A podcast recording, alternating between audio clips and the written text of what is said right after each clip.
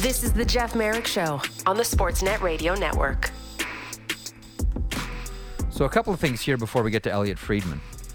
Coming up a little bit later on, I will be joined by Bruce Cassidy, Vegas Golden Knights head coach. Uh, the 3 and 0 Vegas Golden Knights, who have a big test on Tuesday, as I mentioned, against the Calgary Flames. Uh, that'll be a big one. David Amber is going to stop by an hour two as well. I, I missed seeing DA on Saturday when we went into uh, to hockey night, but he's got his own show, Monday Night Hockey. Uh, tonight there's a pair of games. There's Montreal, there's Pittsburgh, there's also Toronto and Arizona. Um, this is a pretty cool panel. Uh, Cassie Campbell Pascall, Anson Carter, and Keith Yandle. We all wondered where Yandle was going to end up post career. We all wondered when he wrapped it up as a, as a player in the NHL or a defenseman in the NHL where he was going to go because media seemed really obvious for Keith Yandle. We got him on Sportsnet starting tonight. Uh, so stay tuned for that, and we'll talk to David in an hour or two. Ken Wiebe stops by. Uh, covers the Winnipeg Jets for uh, for Sportsnet. Uh, no Rick Bowness in Game One. It is Scott Arniel's Winnipeg Jets. They're victorious over the New York Rangers um, in quite impressive fashion. And I know it's an only one game audit, but we'll see what's up with the uh, the Winnipeg Jets. In the meantime, from Hockey Night in Canada and 32 Thoughts, he is Elliotte Friedman, and he joins me now. Hello, Elliotte.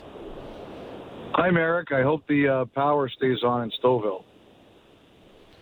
There's always a chance it'll go out, but we do have a plan if it does. So fear not. Uh, hey, to kick off today, Friedge, I thought we'd play a quick game of should they overreact? How about that? You want to play should they overreact?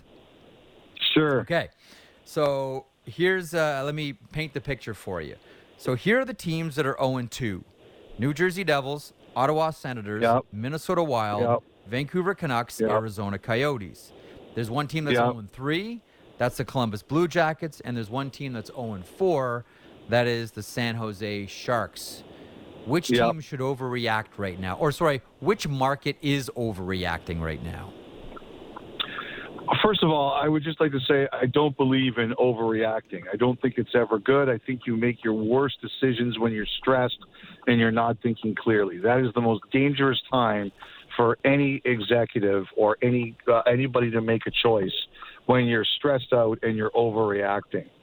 Which um, okay, so which ones do, do I look at and say I worry about that they might make rash decisions? Uh, I, I think sometimes Vancouver I do, though, you know, Jim Rutherford's been around a long time. He's seen everything. I recognize the pressures.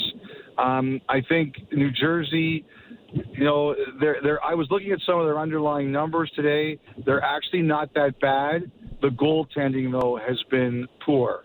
And that's that's one I kind of look at there. Is, is there some way you can fix that? I, I don't have a good answer, but that's the question I'm asking. You know, the one I look at and, and I say, I'm curious to see where the kind of, if there's a kind of danger zone here, is Columbus. And, and because, look, I didn't, I don't know if I expected them to make up 20 points and get to the playoffs, but I- I don't think they would have believed they would have started the year 0 and 3. And now Laine's hurt, and you kind of have to grind that one out. Merzlikins has been sick; he missed the first game. But I think if you're Columbus, I, I think there's there was so much excitement, and and you want to, and I think sometimes that excitement, Jeff. I think the same thing could be said for Ottawa as well. When there's so much excitement and you start the season uh, with a couple of losses, that's when you really have to guard against making or, or doing things or getting falling victim to the pressures that come with that. So I- I'm looking at New Jersey. I'm looking at uh, I'm looking at Columbus to a lesser extent Ottawa because I think they're going to mine that there. I think they're very aware of it, and I wonder what are the pressures that they're going to feel. Uh, I wonder about Ottawa as well, and I think that they're going to be just fine. Uh, I wonder about New Jersey as well, and I think that New Jersey is going to be just fine. I know those first two games were games that New Jersey probably had to have, but I still think that you know this is a week where they can you know where they can course correct. Um, and I, I'm with you. I don't think New Jersey is uh, as bad as those first. Like, look at New Jersey. So there's a Flyers game, the first one, and there's a Detroit game on Saturday.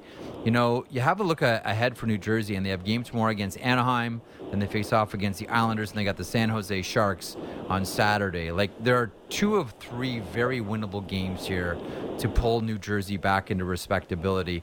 If they have a week like they had last week, though, you want to talk about getting ugly, it will get ugly.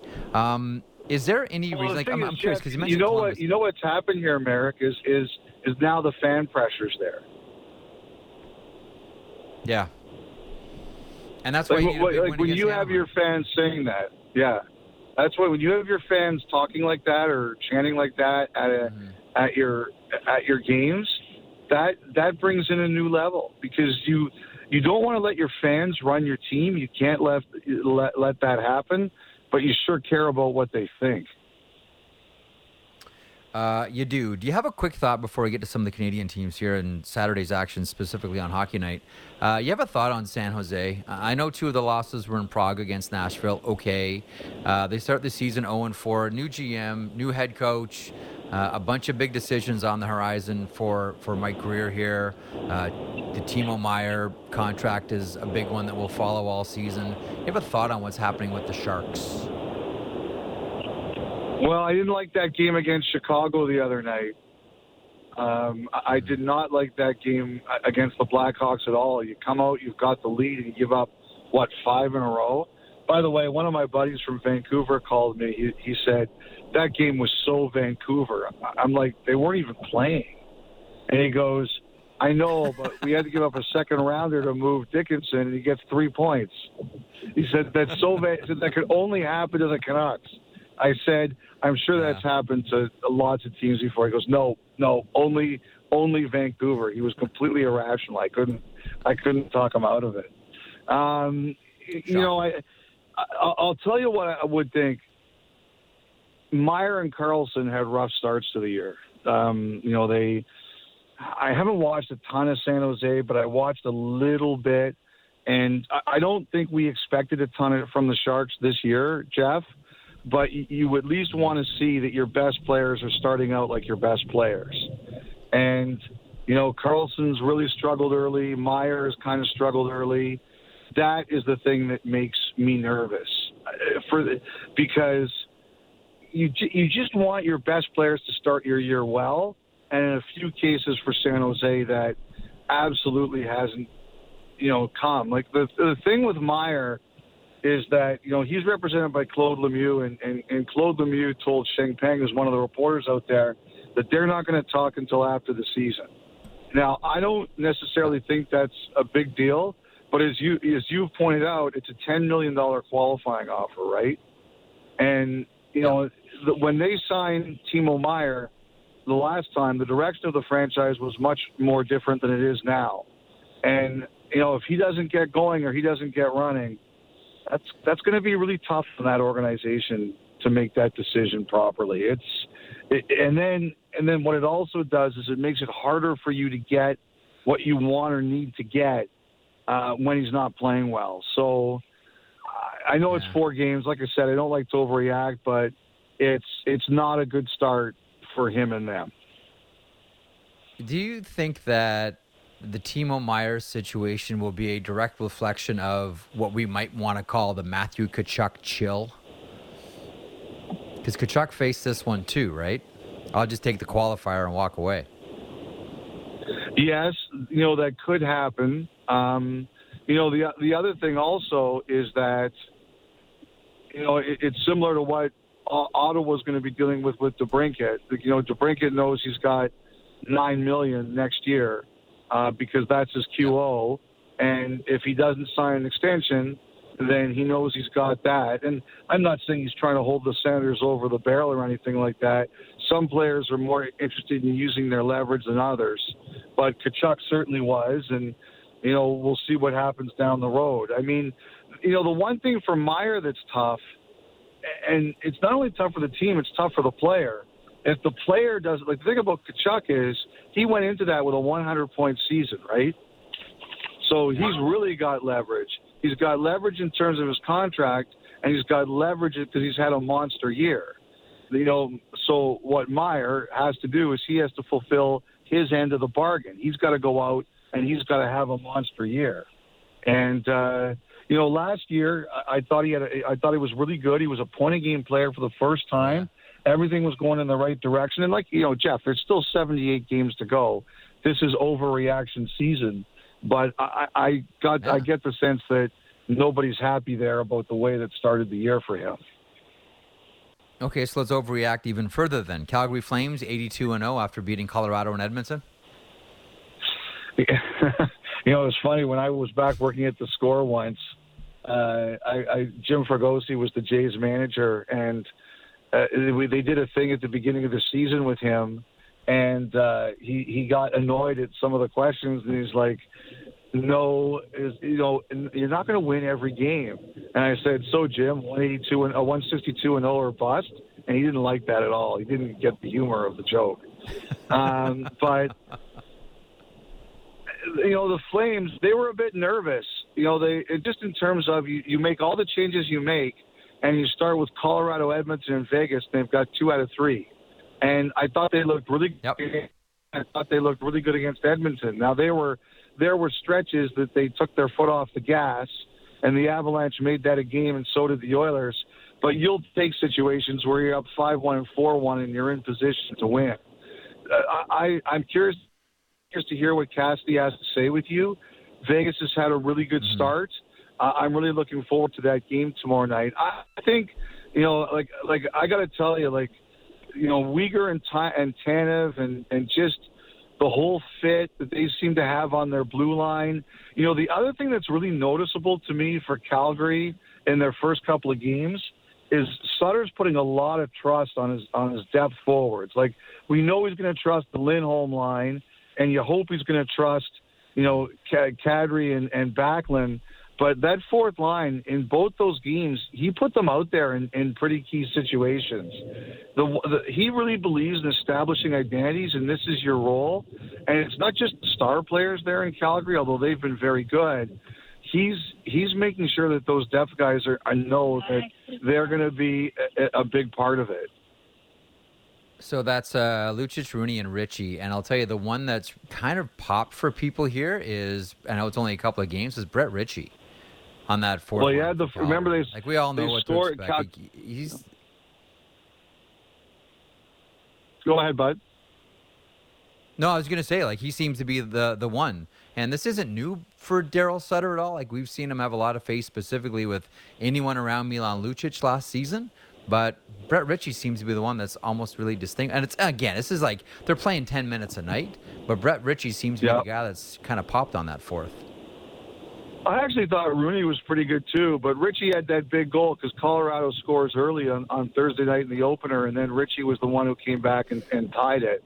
But I, I liked, uh, like, I didn't see a lot of Rooney when he played for the Rangers, but you know, again, like the first couple games, they were throwing him out there in situations, and, and he was looking good. It's a it's a good omen for them, and it's the same thing we talked about last year with Zadorov, and, and Kelly and I were talking about it on Saturday night this is a guy who, you know, he's they found a role for him. They said, Nikita, this is your role here, and it works.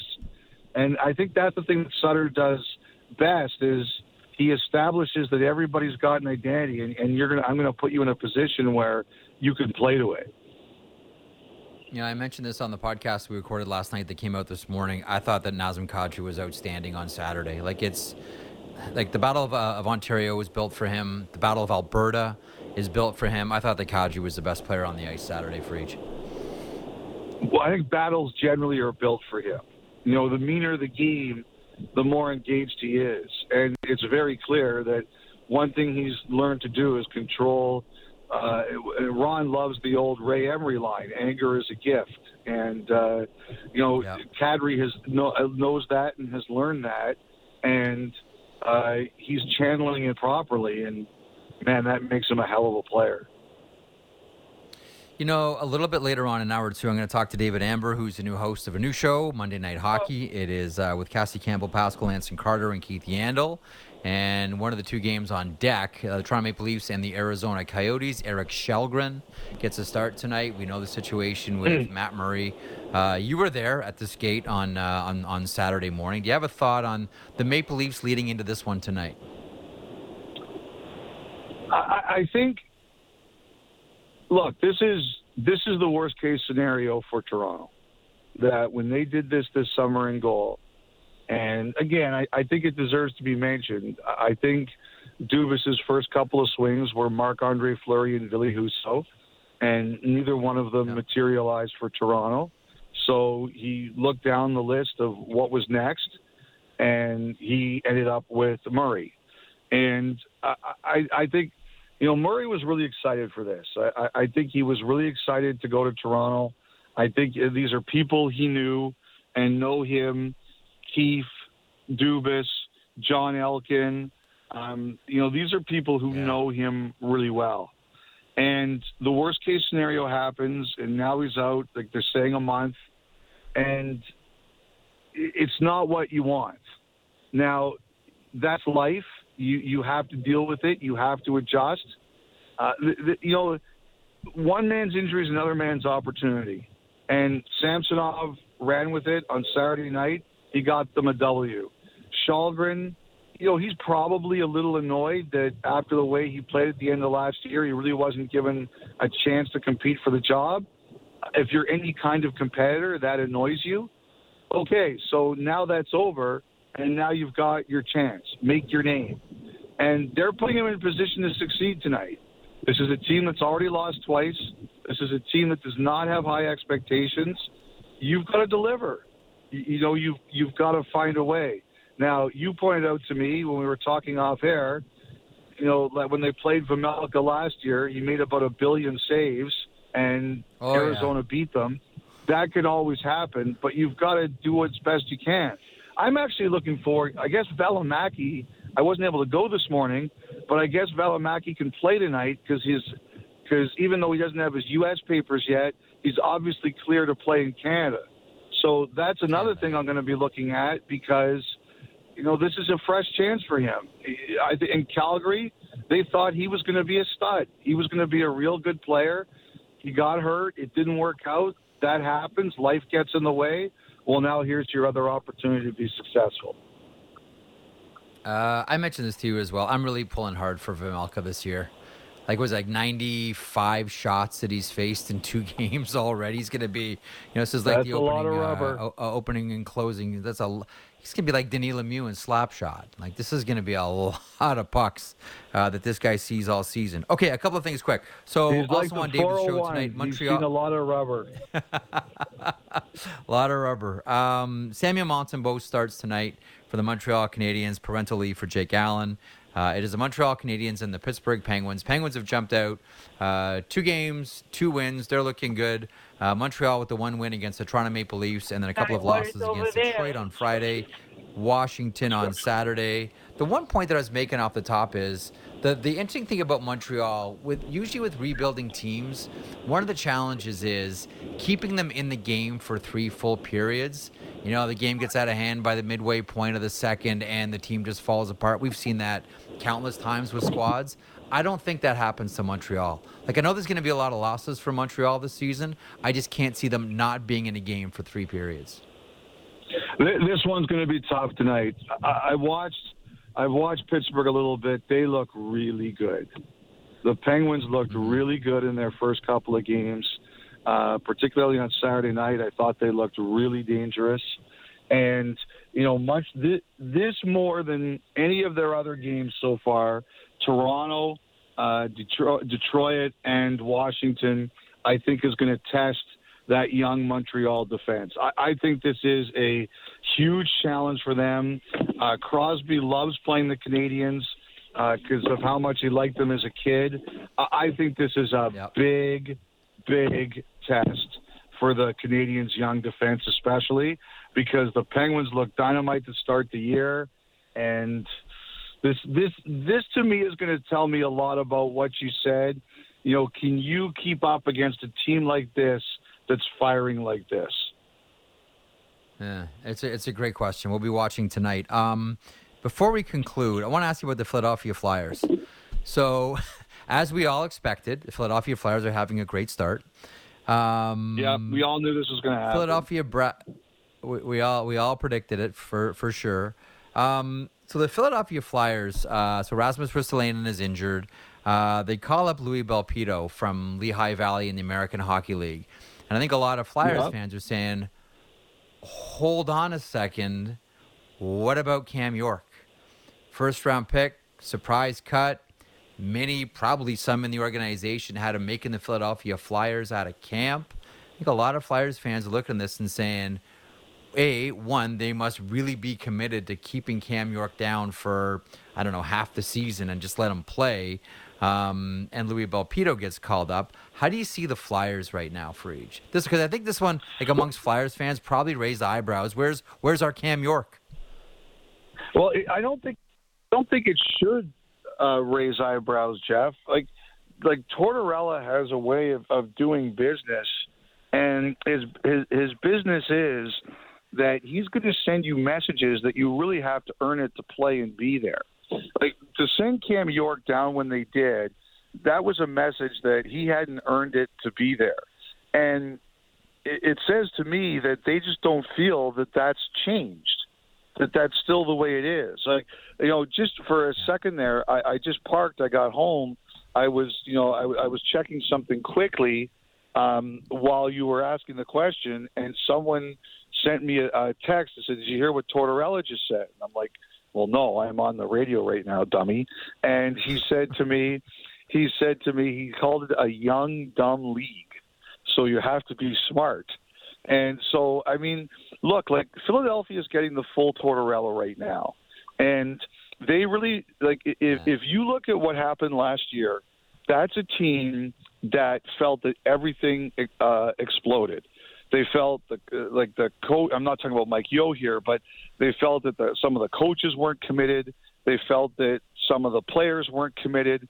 They felt that nobody was pulling in the same direction, and the whole team was was overcome by like sort of like inertia and selfishness and, and everything. And and and Tortorella doesn't allow that. And so like e- like every I, I guarantee you there's a bunch of young players and even some veterans who look at what happened to Cam York and said, That's our message. Because everybody thought that Cam York was going to be on this team and he's going to keep sending that message until somebody down in Lehigh Valley tells them Cam York is ready to play. You know what's also interesting? We'll uh, we'll finish up on this one each. You know what else is fascinating? And again, it's only a pair of games, but you know we all expected the Philadelphia Flyers to stumble out of the gate. They they still may drive this thing into the ditch. Who knows? Um, and the two players that we wondered about who would be trade candidates, Ivan Provorov and Travis Konecny. I think Elliotte, you can safely make the point they've been their two best players. Those two guys, that defenseman, that wing, had been their two best players early this season. The two that we keep circling around saying they're going to need a decision on Provorov.